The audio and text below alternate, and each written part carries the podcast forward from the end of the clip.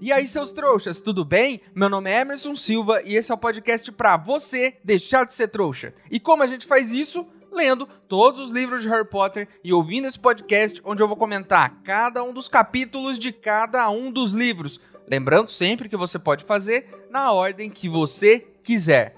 Hoje vamos comentar o capítulo 14 de A Ordem da Fênix, Percy e Almofadinhas. Mas antes, no último episódio do podcast, no bloco final, eu fiz uma pergunta para vocês. E eu perguntei: o que falta na vida do Malfoy para ele deixar de ser um chato e não importunar o menino Harry? Para Angélica Rocha é estudar e fazer novas amizades que façam ele feliz. Bom, Angélica, bons amigos podem salvar alguém. Mas e aí, com o histórico que o Malfoy tem, que pessoa legal iria ser amigo dele nessa altura do campeonato, depois de tudo que ele fez?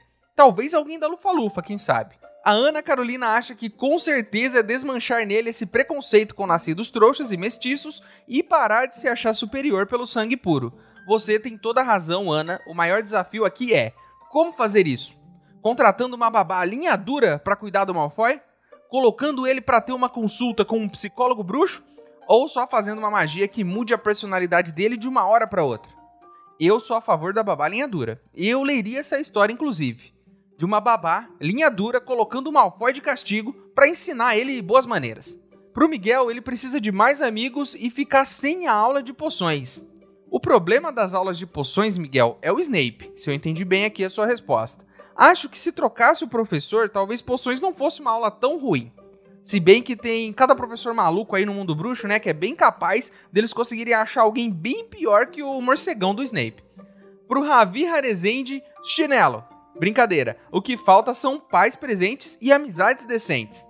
A ideia do chinelo não é de se descartar, hein? Inclusive, se esse fosse um chinelo mágico, seria mais interessante ainda. Mas você tá certo, Ravi, com bons pais a coisa talvez melhorasse. O problema é que para isso funcionar, ele teria que ser adotado por outra família bruxa, porque eu acho que é praticamente impossível o Sr. Malfoy virar um pai bom do nada. A não ser, é claro, que a gente use nele, no Sr. Malfoy, a tática do chinelo. Ótimas ideias, pessoal. A maioria aqui concorda que com bons amigos o Malfoy poderia ser uma pessoa muito melhor. Uma pena, porque nada disso vai rolar, já que provavelmente ninguém aqui, nem os ouvintes desse podcast, vão querer ser amigos do Malfoy. Ou alguém quer? Bora então pro capítulo de hoje? Então, antes que alguém tenha a brilhante ideia e sugira que eu deveria ser amigo do Malfoy, vamos logo pro episódio de hoje.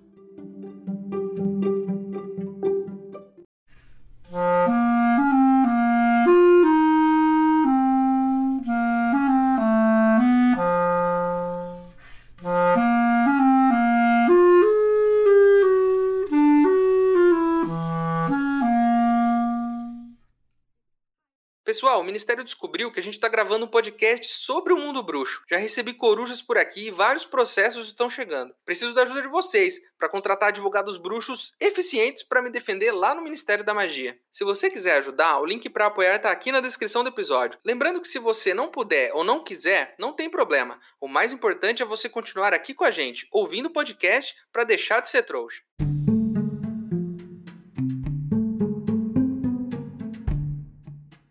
Finalmente chegou o sábado e notem que até aqui no livro a gente está na primeira semana de aula ainda e já aconteceu todas essas coisas. O Harry acordou nesse sábado antes de todo mundo e ao invés de ficar na cama mais cinco minutinhos como eu provavelmente faria, ele se levantou logo, pegou um pedaço de pergaminho, uma pena e desceu para o salão comunal para escrever uma carta para os Sirius. O Harry então, nesse momento, se depara com uma questão. Um problema que os amigos provavelmente passaram nas férias, quando escreveram para ele. Como ele vai escrever uma carta para os Sirius, contando tudo que aconteceu e fazendo as perguntas que ele quer fazer, sem dar informações importantes que podem parar na mão de você sabe quem? Muito simples, Harry, eu tenho uma solução aqui para você. Uma solução infalível, que jamais será descoberta pelos comensais da morte. Que solução é essa, Emerson? Que magia poderosa pode enganar você sabe quem? Muito simples, meus caros ouvintes é só o Harry usar a língua do P. Para você jovem que não conhece a língua do P, ela é muito fácil de usar e ao mesmo tempo infalível. Basta você colocar um P antes de cada sílaba da palavra que você vai falar.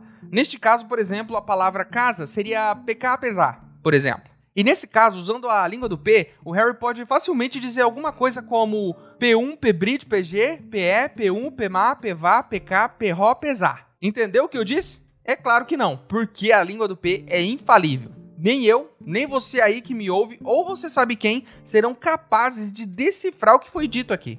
A língua do P é tão incrível e indecifrável que eu e meus amigos usávamos e na maioria das vezes não entendíamos um que o outro estava falando. Quer um código melhor do que esse? Um código tão bom que nem quem usa ele consegue entender? Enfim, o Harry não usa a língua do P, mas fala de um jeito enigmático. Diz que a nova professora é como a mãe dos Sirius e dá um jeito de perguntar pelo Hagrid também. Quando o Harry tá saindo do Corujal, até onde ele foi para enviar a carta, ele vê de novo um daqueles cavalos sinistros, daqueles que puxavam as carruagens no primeiro dia de aula. Isso deixa ele meio tenso mas não mais tenso do que quando ele se depara com nossa querida Cho, que também está no Corujal, enviando uma carta também. E olha só que beleza, nosso menino Harry vai ter um tempinho a sós com a Cho. Sem tá cheio de gosma de planta que o Neville jogou nele e sem o Rony falando que a menina não pode torcer pro time que ela quer. Os dois conseguem, enfim, conversar um pouquinho sozinhos. A Cho diz que acredita no Harry e que ela sabe que você sabe quem voltou mesmo, e que ela acha o Harry muito corajoso por ter enfrentado a Umbridge. É claro, né, meus amigos, nosso menino Harry fica muito feliz com isso, mas muito feliz porque ele gosta da Cho. E saber que ela não só acredita nele, mas também acha ele corajoso, isso enche o menino Harry de alegria. Quem aí já foi elogiado pela menina ou menino que gosta, sabe do que eu tô falando. Isso às vezes é o suficiente para deixar o seu dia muito melhor. O Harry se sente tão confiante e feliz que por um minuto ele pensa em mostrar a cicatriz na mão, porque ele sabe, se tem algo que pode chamar mais a atenção de alguém que você gosta do que sua coragem, é pena. Fazer alguém sentir pena de você pode ser o primeiro passo para um relacionamento. E vocês ficariam assustados se soubessem quantas relações duradouras começaram assim. Então, se sua vida tá difícil, se você bateu o dedinho na quina da mesa, caiu de cara no chão e levou três pontos no corte que abriu na sua testa, não fique triste. Talvez isso tudo seja exatamente o que você precisa para chamar a atenção da pessoa que você gosta e fazer ela sentir pena de você por uns bons 10 anos aí. Eu nunca me canso de dar bons conselhos para vocês, hein? Aproveitem, porque a minha sabedoria a cada ano que passa fica menor, hein? O Harry então vai tomar o seu café da manhã com Rony e com Hermione. E enquanto eles comem, o profeta diário de Hermione chega. E temos notícias importantes nessa edição do jornal. Uma denúncia anônima diz que o Sirius está morando em Londres. E o que isso significa na prática? Significa que nosso querido Sirius vai ter que ficar mais recluso ainda, porque no caso ele está mesmo em Londres e agora devem estar procurando ele por lá. Outra notícia importante é que Sturgio Podmore membro da Ordem da Fênix, foi preso em Azkaban por invadir o ministério. O Sturgeon, inclusive, devia estar com os meninos no dia do embarque para Hogwarts, mas não apareceu. E coincidentemente, nesse mesmo dia, foi preso invadindo o ministério. Com base nesses fatos, nossa querida Hermione imagina que tenha sido uma emboscada, que o ministério sabe que o Sturgeon faz parte da Ordem da Fênix e atraiu ele para o ministério sob algum pretexto e prendeu ele num flagrante falso. E o que isso significa na real? Significa que as interferências que o ministério vem fazendo no mundo bruxo estão tomando proporções cada vez maiores. Pensem nisso. Imagina aqui, no mundo real, que algumas pessoas comecem a relatar que um famoso ladrão de meias voltou a agir. As figuras de autoridade então prontamente dizem que não, que tá tudo bem, que você pode deixar suas meias jogadas pela casa sem medo de que alguém vai roubar. Eles então não investigam, não vão atrás dos fatos, não colocam nenhum cachorro para cheirar o pé das pessoas e procurar pelas minhas roubadas. Só negam tudo. Mas não é só isso. O mais louco é que, além de negar que o ladrão de meias voltou, as pessoas que falaram que ele está de volta e tiveram suas meias roubadas começam a ser chamadas de malucas, são presas e jogadas em celas úmidas, frias e descalças, já que as meias foram roubadas, né? O ministério começa a ganhar um tom ainda mais autoritário. Vamos pensar nisso aqui e como essa história evoluiu. O ministério negou os fatos, como também interferiu nos meios de comunicação para criar uma história alternativa. Ai, Emerson, isso é tranquilo, ninguém acredita no jornal mesmo. Ao negar os fatos, ele não fez nada para combater a ameaça, deixando o mundo bruxo completamente despreparado. Ai, Emerson, mas isso não deu em nada, o Valdemar nem fez nada ainda. Logo depois, começou a desacreditar os principais pilares dessa história, o Harry e o Dumbledore, dizendo que eles são malucos e afastando Dumbledore de seus cargos de liderança e tentando expulsar o Harry da escola. Ai, Emerson, isso é tranquilo. O Dumbledore disse que não tá nem aí e o Harry não foi expulso de verdade. Depois disso, o ministério colocou sua enviada dos infernos na escola para ficar de olho no Harry e no diretor, para controlar a história toda lá de dentro. Ai, Emerson, pare de ser dramático. Isso não deu em nada, o Harry só teve que cumprir uma detençãozinha. Se isso tudo já não bastasse, Agora vinha a mais nova de todas. O ministério está caçando e prendendo as pessoas que possam ter uma relação com a Ordem da Fênix. Devagar, com ações pequenas, intervenções que até parecem inofensivas aos olhos das pessoas, o ministério vai fechando o cerco, se tornando cada vez mais autoritário, mudando a forma como as pessoas vivem. Nessa altura do campeonato, você vive com medo por acreditar em alguma outra coisa. Então, devagar, sem perceber, cada resquício de liberdade de falar, de pensar ou de agir vão sendo reduzidos pelo ministério. E é claro, se nada for feito agora, enquanto há tempo, em algum momento não vai dar para fazer mais nada. Mas isso não vai funcionar aqui, não nesse podcast. Esse programa jamais será calado pelo Ministério da Magia. Jamais! Porque aqui ele não pode interferir. A não ser, é claro, que eles me mandem uma bolsinha recheada de galeões aí do nada a minha opinião vai mudar. Então, se isso acontecer, se do nada eu começar a defender o Ministério da Magia aqui nesse podcast, vocês podem ter certeza de uma coisa: eu estarei podre de rico nesse momento.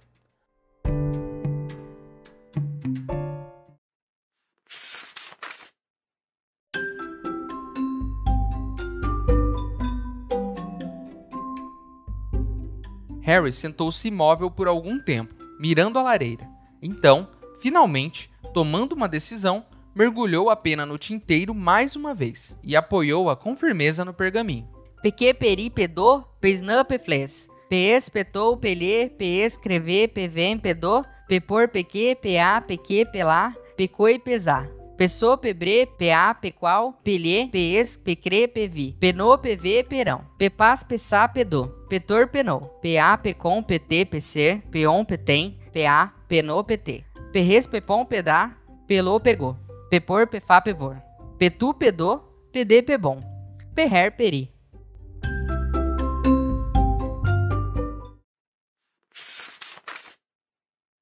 Ei, seu trouxa, se você está curtindo o podcast, não se esqueça de deixar uma avaliação na ferramenta que você estiver ouvindo, caso ela tenha esse recurso, é claro. Assim o programa ganha uma moral e chega ainda mais trouxas como você.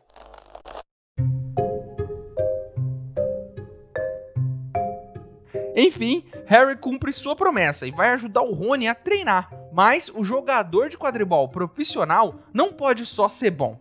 Ele tem que controlar o seu emocional também. E mais tarde, durante o treinamento de verdade, temos a prova disso. O Malfoy e seus amigos aparecem nas arquibancadas e enquanto o time da Grifinória treina, eles ficam gritando insultos para eles. O Rony se desestabiliza. Ele deixa a bola cair, ele dá passe errado, ele acerta a companheira de time no nariz, que começa a sangrar na hora. Eu geralmente sou contra o Malfoy e os seus amigos aqui, baderneiros. Mas eu acho que essa adição no treino foi super válida. Pensa aqui, um jogador que treina chutando na parede é melhor do que aquele que treina contra um adversário real ouvindo insultos dele o tempo todo? A Sonserina ali tá ajudando porque esse é o momento do Rony aprender a se concentrar e a entender que não basta ser bom para jogar quadribol. Ele precisa dominar o seu psicológico. Isso é tão verdade que só ele tá indo mal no treino. Os outros, que são mais experientes, não estão errando. E o próprio Harry, quando se concentra em pegar o pomo, sequer ouve o que a Sonserina tá falando ou gritando para ele. Ele se concentrou no jogo. Aquilo não interfere no estado psicológico dele. O Rony precisa aprender isso, aprender a se concentrar para jogar. É claro que é o primeiro treino dele e tudo mais, mas pô, já já vai, já vai aprendendo, cara. Vai ser assim. Porque quando ele for jogar contra a Sonserina em um jogo real, vocês acham que, sinceramente, eles não vão ficar insultando ele o tempo todo? E pior ainda, de cima da vassoura, do lado dele. Eu não tô dizendo que a Sonserina tá certa de fazer isso, mas eu tô dizendo que isso vai acontecer e que o Rony precisa controlar o emocional. Na maioria das vezes na nossa vida, o mais importante nem é a nossa técnica ou as nossas habilidades, não é o nosso conhecimento. o mais importante na maioria das vezes são as nossas reações e como controlar elas para poder extrair o melhor de nós. Uma pessoa com boa saúde mental e controle emocional pode ir mais longe em seus objetivos do que alguém que não tem isso, mesmo que essa pessoa tenha mais conhecimento e habilidade. Quer um conselho você aí? Quando você for estudar para uma prova, por exemplo, uma prova que você quer muito passar, para fortalecer o seu mental, peça para que os seus amigos fiquem te insultando de várias formas possíveis enquanto você estuda, chamando de burro, te chamando de feio, de trouxa. Dessa forma, você vai treinar não só suas habilidades, mas também o seu emocional. E só assim você poderá controlar os seus impulsos e com certeza no dia da prova, mesmo que sua sala esteja repleta de pessoas te insultando de várias formas possíveis, você vai se sair muito melhor. Com essa técnica, sua nota A está garantida. Ah, sim, né? Antes de continuar, vamos falar de uma coisa aqui. O pessoal da Sonserina, em um sábado, indo assistir o jogo da Grifinória. Isso não é muito esquisito? Porque o quinto ano tá cheio de lição para fazer. E tem um lance dos nomes e tal. A Sonserina também tá incluída nisso, eles não estão fora dos nomes. Além disso, né, é um belo sábado de sol. Eles poderiam estar tá se divertindo, jogando pedrinhas no lago, dando uns beijinhos, subindo em árvores, comendo frutas do pé qualquer coisa. Mas eles estão ali, gastando o sábado deles para encher a paciência dos jogadores da Grifinória. O que isso significa de verdade? Significa que quem odeia muito, quem quer o mal de alguém, quem vive em função desse ódio, deixa de aproveitar as coisas boas da vida. O pessoal do quinto ano da Sonserina, ao invés de estar tá aproveitando esse dia, estão ali, sentados, simplesmente odiando a Grifinória. Aí, depois de uns anos, quando eles já tiverem saído da escola, do que eles vão se lembrar dessa época em Hogwarts? Dos dias tomando sol no gramado? Dos papos com os amigos? Não, só vão lembrar do dia em que, ao invés de fazer tudo isso, eles ficaram lá, insultando as pessoas que eles nunca mais viram na vida depois que a escola terminou. Odiar faz parte da vida, hein? Não me entendam mal. Todo mundo odeia alguma coisa ou alguém. E quem não odeia nada e nem ninguém, não tem nem coração. É normal. Mas dedicar sua vida a odiar é um desperdício. Então odeie sim. Não tem problema odiar, mas não faça disso seu estilo de vida. Lembre-se de aproveitar as coisas. Depois do treino desastroso do Rony no sábado, no domingo não sobrou muito tempo para fazer outra coisa senão estudar, já que eles passaram a semana inteira sem fazer os deveres. Eu espero inclusive que eles tenham usado a técnica que eu sugeri agora há pouco e tenham chamado o pessoal da Sonserina para gritarem insultos para eles enquanto eles estudam. Mas isso não aconteceu. Na verdade, algo pior aconteceu. Já bem tarde da noite, depois de um dia inteiro de estudos, uma coruja apareceu numa janela ali do salão comunal da Grifinória. Uma coruja do Percy. E o que diz na carta que essa coruja trouxe? Olha, eu nunca li tanta bosta na minha vida, mas vamos lá. Ele parabeniza o Rony por ter virado o monitor e diz que estava com medo de que ele seguisse o caminho do Fred e do Jorge e que está feliz que o Rony esteja seguindo os passos dele. Se o Rony tinha um motivo para não querer ser monitor, esse motivo chegou, né? Porque ser comparado ao Percy, com certeza é um bom motivo para você mudar alguma coisa na sua vida, porque tem algo errado. A carta continua, diz que o Dumbledore é pirado e que ele não vai continuar por muito tempo como diretor de Hogwarts e que a Umbridge vai fazer umas mudanças na escola e que isso tudo vai estar no Profeta Diário no dia seguinte. Ele diz que é pro Rony se aproximar da Umbridge porque ela é a pessoa certa para ele se aliar e não o Dumbledore. Assim, né? A carta fala mal dos pais dele, diz que eles só se associaram com a Ralé e também diz por algumas vezes pro Rony se afastar do Harry, porque ele é maluco e violento. E que se o Harry deixar ele com medo é para ele ir correndo contar para Umbridge, porque ela vai ajudar ele. Resumindo, né? Falou pouco, mas falou bosta. E muita bosta. Agora vamos analisar isso da forma como deve ser analisado. Já falamos aqui muitas e muitas vezes sobre o ar totalitário que o ministério vem assumindo, né? Das mudanças que tem feito, da história que tem criado ao redor dos fatos que sabemos que não são reais. O Percy, por mais que seja um chato, é um personagem chave para a gente entender uma parte dessa história. O Percy está aqui personificando a pessoa que comprou essa história, que acredita nela, que é tão fiel às convicções do ministério que abandonou a própria família em nome disso. Mas é através dele que a gente está enxergando isso. É que existem pessoas assim como ele que estão totalmente dentro dessa história, dessa narrativa. E ele se coloca de um lado onde quem não acredita nas mesmas coisas que ele tá 100% errado. O Percy é a caracterização de um personagem real. Esse cara tá no nosso mundo também. Ele anda pela rua. Ele tá lá no seu churrasco no final de semana. Eu não tô dizendo que quem acredita em algo diferente do que você acredita é um Percy da vida. As pessoas acreditam e têm visões diferentes do mundo, isso é normal. Os Percys são outro tipo de pessoa. Os Percys do mundo real são aqueles que brigam, que odeiam, que cortam laços com familiares e amigos, por exemplo, por uma convicção, seja ela qual for. Eu tô aqui mais uma vez falando do fanático, do cara que entrou até o pescoço dentro de uma ideologia que ela passa a ser 100% da vida dele. Ele vive isso, ele come isso, ele assiste isso na TV, ele só fala sobre isso. E todos os que discordam disso são automaticamente seus inimigos, inclusive os familiares e os amigos, acreditando cegamente que o caminho que ele escolheu é o único caminho. Não sejam assim, jovens. Tenham a mente aberta, saibam discordar, expondo o lado de vocês, mas não com ódio.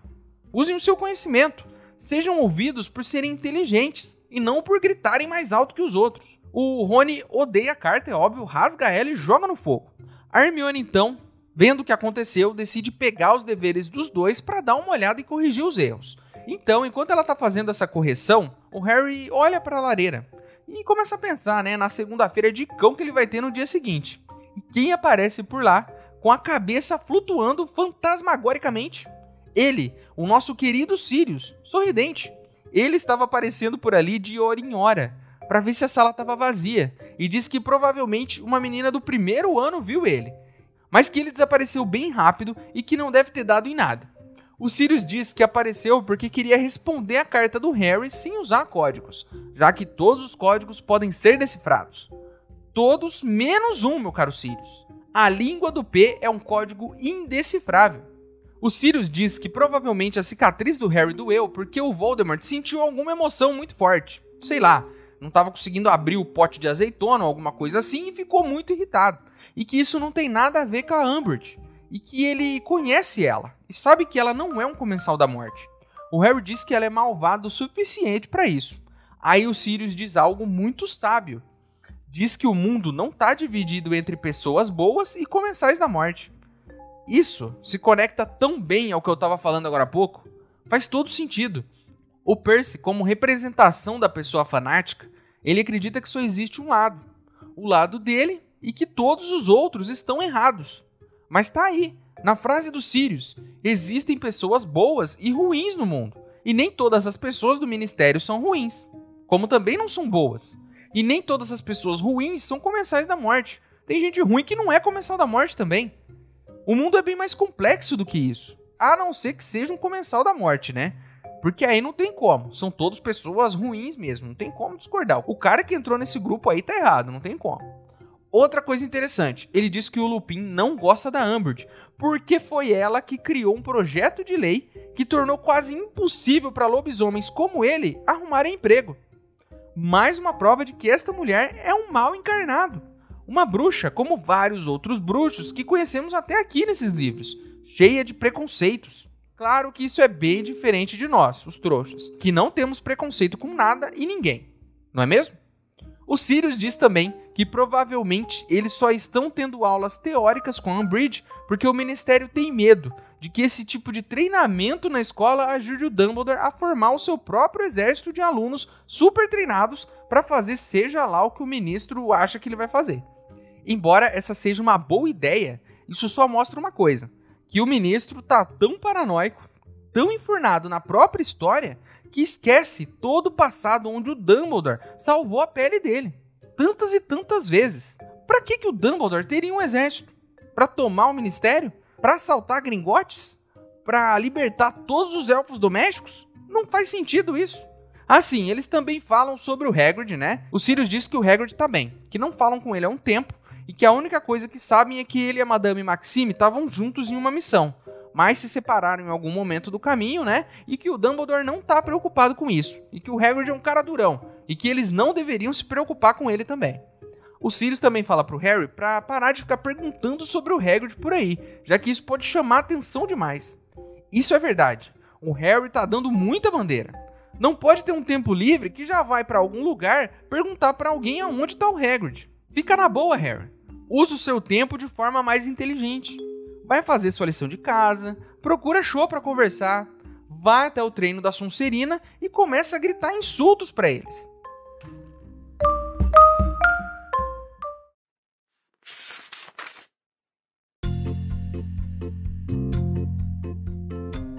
Ali, no meio das línguas de fogo, estava parada a cabeça de Sirius, os cabelos longos e escuros emoldurando seu rosto sorridente. Eu estava começando a pensar que você iria se deitar antes de todos os outros terem desaparecido, disse ele. Tenho verificado de hora em hora. Você tem aparecido no fogo de hora em hora? perguntou Harry com um ar de riso no rosto. Só por uns segundos, para ver se a barra estava limpa. Mas e se alguém o tivesse visto? perguntou Hermione, ansiosa. Bom, Acho que uma garota, caloura pelo jeito, talvez tenha me visto de relance mais cedo. Mas não se preocupe, apressou-se Sirius a dizer quando Hermione levantou a mão à boca. Desapareci no instante em que ela me encarou, e aposto que deve ter pensado que eu era uma tora de madeira de forma esquisita, ou outra coisa qualquer.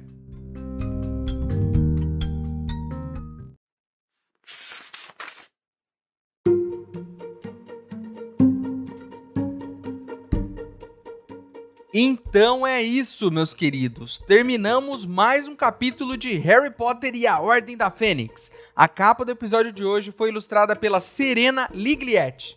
Agora você pode virar apoiador do podcast. O link tá aqui na descrição do episódio. Mas se você não puder ou não quiser, não tem problema. O mais importante é você continuar aqui com a gente, ouvindo cada um dos episódios, para deixar de ser um trouxa. E chegou a hora onde eu, o maior trouxa de todos, pergunto para vocês, os outros trouxas, na opinião de vocês, qual seria o melhor jeito do Harry se comunicar com Sirius sem ter suas mensagens lidas pelo Ministério ou pelos Comensais da Morte? Eu sinceramente acho que a língua do P é a melhor forma de fazer isso. O nosso e-mail é e-maildostrouxas@gmail.com. Ele tá aqui na descrição do episódio. Manda o seu e-mail para mim, que se eu gostar, eu vou ler ele aqui. Você também pode falar comigo pelas minhas redes sociais. Meus usuários estão aqui na descrição do episódio também. Certo? Enfim, esse foi um episódio diferente, né? Muito informativo e cheio de questões políticas acontecendo. Eu quero ver ação. Eu tô com saudade do dragão do ano passado, dos sereianos. Eu quero ver o circo pegar fogo. Eu tô esperando por isso. Então vamos torcer para que no próximo episódio alguma coisa exploda, no mínimo, certo? Então é isso, espero vocês no próximo episódio. Meu nome é Emerson Silva e esse é o podcast para você deixar de ser trouxa. Tchau!